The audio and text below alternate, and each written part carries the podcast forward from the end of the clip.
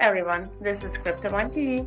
My name is Anastasia, and today I'm going to walk you through the most important news of the day in the cryptocurrency world.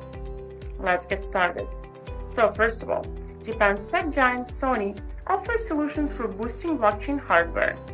Sony has filed two patents for boosting blockchain based ecosystems to improve the design and structure of blockchain hardware by introducing new circuitries to the process of distributed ledger technology. Intercontinental Exchange, the operator of 23 leading global exchanges, including the New York Stock Exchange, has announced plans to create a Microsoft Cloud powered, open and regulated global ecosystem for digital assets. According to a press release published on the 3rd of August, the chief executive of the company believes that Bitcoin has the potential to be the world's first worldwide cryptocurrency, and he's throwing his firm's weight behind an ambitious plan to make that a reality. Next, data shows US dollar, not Japanese yen, is dominating Bitcoin trade. Japan may not be quite the cryptocurrency powerhouse that the world think it is. A deep dive by Coindesk has found methodological flaws in widely cited Bitcoin exchange data that appear to overstate the importance of the Japanese yen as a trading pair. Their analysis of trading data suggests that the US dollar, not the yen, is the dominant currency traded for Bitcoin by a wide margin. Our Blitz news coming now.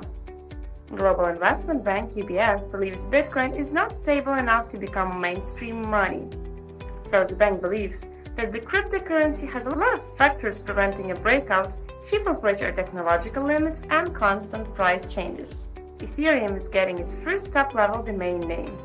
A new partnership will soon enable Ethereum users to attach their addresses to a top-level internet domain name making it easier to remember the identifiers associated with their assets, wallets, and services. Let's talk about the upcoming ICOs now. So ACA Network is ICO starting today, and it uses blockchain technology to build a highly transparent advertising network system.